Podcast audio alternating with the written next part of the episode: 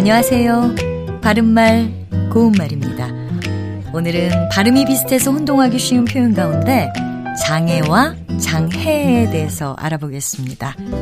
비행기가 이착륙할 때 전화를 사용하지 못하게 한다든지 병원에서 휴대전화 전원을 끄게 하는데 그것은 기계 작동이나 전파 관계에 문제가 일어나지 않도록 하기 위한 조치죠.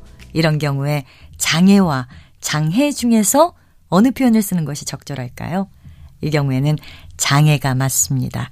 장애는 가로막을 장자에 막을 애자를 쓰고요.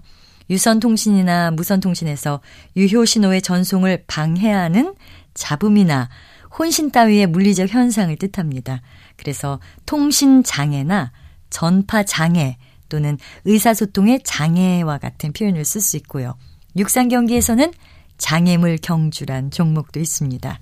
반면에 장해는 가로막을 장자에 해로울 해자를 쓰고요.